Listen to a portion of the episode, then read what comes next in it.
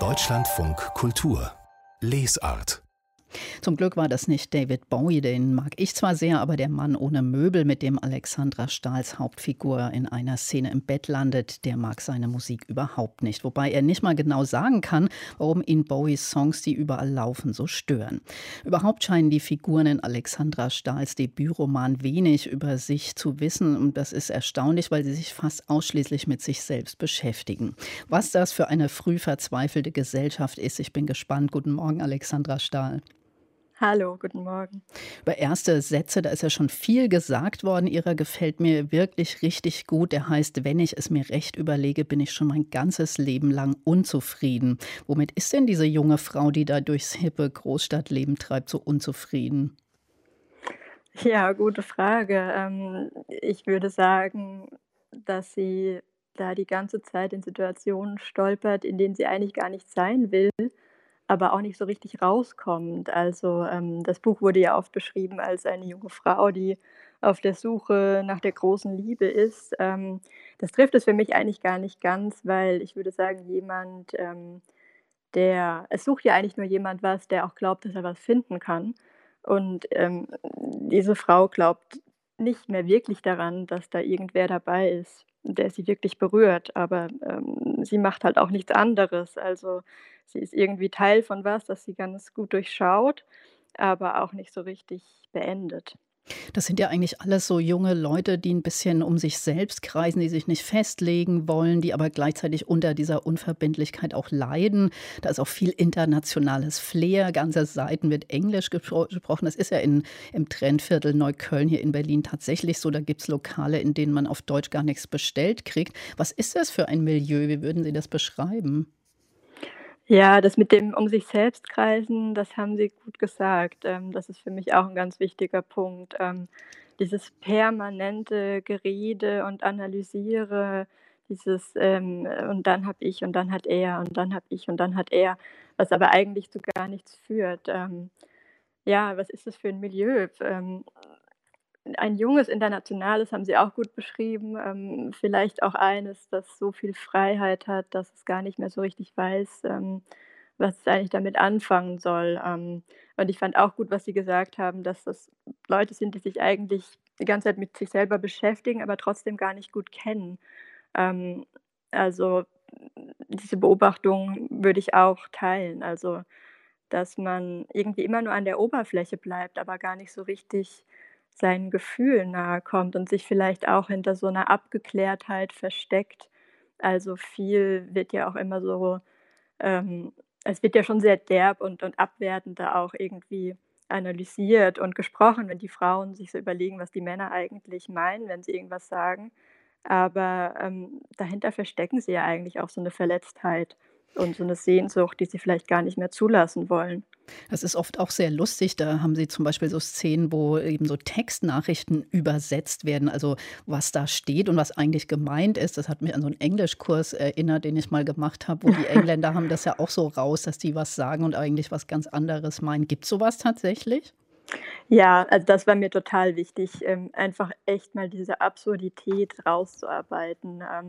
Was da eigentlich immer so von sich gegeben wird und was damit eigentlich gemeint ist. Ähm, in, in meiner Welt, in meiner Wahrnehmung ist es auf jeden Fall so. Also, dass, mich, dass man sich dahinter irgendwelchen Floskeln und Höflichkeiten verbirgt, aber eigentlich ähm, geht es um was ganz anderes. Also, das sind schon so Codes, die da irgendwie florieren und die wollte ich alle mal irgendwie so packen und ähm, das natürlich auch auf eine sehr lustige Weise erzählen, weil das, die da drin steckt, ähm, also ich glaube, das wäre jetzt nicht so ein, also ich hätte jetzt kein Buch lesen wollen, wo das als so eine Opfergeschichte erzählt wird und ähm, irgendwie was die ganze Zeit nur furchtbar depressiv. Sind Sie noch da, Frau Stahl? Weil es hat gerade arg geknackt in der Leitung, aber ich glaube, Sie sind noch da. Frau Stahl, Sie selbst, ich hatte es gerade gesagt, da waren Sie, glaube ich, schon weg mit der Leitung. Sie selbst sind Jahrgang 1986 und Sie haben auch jahrelang ähm, ja, journalistisch gearbeitet. Sind Sie denn selbst mehr Teil dieser Szene oder gucken Sie da so ein bisschen drauf wie eine Ethnologin oder wie Ellie, Ihre Hauptfigur in Ihrem Volkshochschulkurs Mein Happy End bin ich? Also ich weiß äh, auf jeden Fall, wovon ich schreibe. Ich äh, war lange viel in Bars in Neukölln und habe mir das alles angeschaut. Und ähm, ich muss auch sagen, ich habe einige sehr abstoßende Erfahrungen, die ich selber gemacht habe und die ich in meinem Umfeld immer wieder mitbekommen habe, da auch einfach mal ähm, verarbeitet und aufgeschrieben und fiktionalisiert und weitergesponnen. Ähm, und das mit dem Ethnologen, was Sie ansprechen, finde ich auch ganz witzig, weil für mich ist eigentlich in dem Buch der Ethnologe der gute Erik, ähm, der alte Dicke, ähm, der da auch in der Bar rumsitzt und den alle irgendwie übersehen und nicht ernst nehmen. Und ähm, der ist für mich so ein bisschen der Running Gag, weil er eigentlich der einzige Mann mit Herz ist und dann am Ende auch das alles mal so aufschlüsselt und sich das wie so ein Wissenschaftler anguckt, wie absurd sich da die Leute eigentlich verhalten. Stichwort absurd ist wirklich gut bei dem Buch. Äh, Sie haben da wirklich einen tollen Humor drin. Ähm, das sind total absurde Szenen, zum Teil an denen auch diese Beziehungslosigkeit so deutlich wird. Wie haben Sie denn da so reingefunden in diesen eigenen Tonfall und den Witz? Ja, das war auf jeden Fall nichts, was irgendwie über Nacht entstanden ist. Und auch diese ganze Form, wie das Buch jetzt hat, ähm, das hat wirklich lange gedauert, bis ich dahin gekommen bin. Also ich hatte irgendwie am Anfang so viele einzelne Geschichten und ich wollte auch ganz am Anfang einen Episodenroman machen, bis ich gemerkt habe, dass eigentlich alle Frauenfiguren immer so das gleiche Problem haben und in der gleichen, den gleichen Ton haben und die Männer auch nicht so wirklich unterscheidbar sind. Ähm, und dazwischen hatte ich noch so viele absurde Berlin-Szenen. Und ja, ich hatte das ganze Material und wusste einfach nie, wie, wie erzähle ich das. Ähm, und ähm, hatte da mehrere Fassungen, Manuskripte. Und dann hat ähm, eine gute Freundin mir Tales of the City empfohlen von Armistead Maupin. Ich hoffe, ich spreche den jetzt richtig aus. Das ist ein US-Autor. Mhm.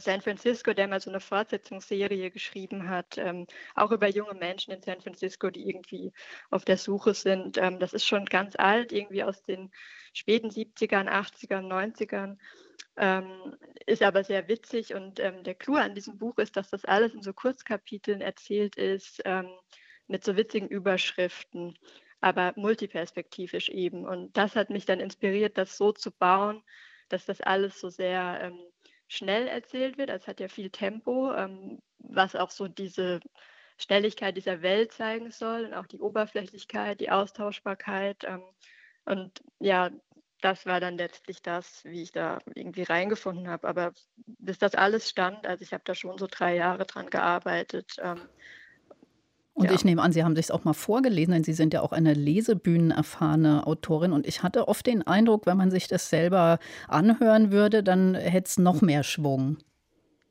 Ja, das ist witzig mit diesen Lesebühnen. Ich weiß irgendwie nicht so recht, woher das kommt. Ich habe in meinem Leben genau einmal auf der Bühne was vorgelesen. Und das war beim Open Mic eine Kurzgeschichte von 15 Minuten. Ähm, also ich weiß nicht, vielleicht hat, vielleicht hat der, ist der Begriff Open Mic da irreführend. Vielleicht sollten Sie es mal machen, weil ich glaube, der Text eignet sich super ja. dafür. Alexandra Stahl, ja. vielen Dank für dieses Gespräch. Alles Gute Ihnen. Und auch, der Roman, über den wir gesprochen haben, der ist unter dem Titel Männer ohne Möbel beim Verlag Jung und Jung erschienen.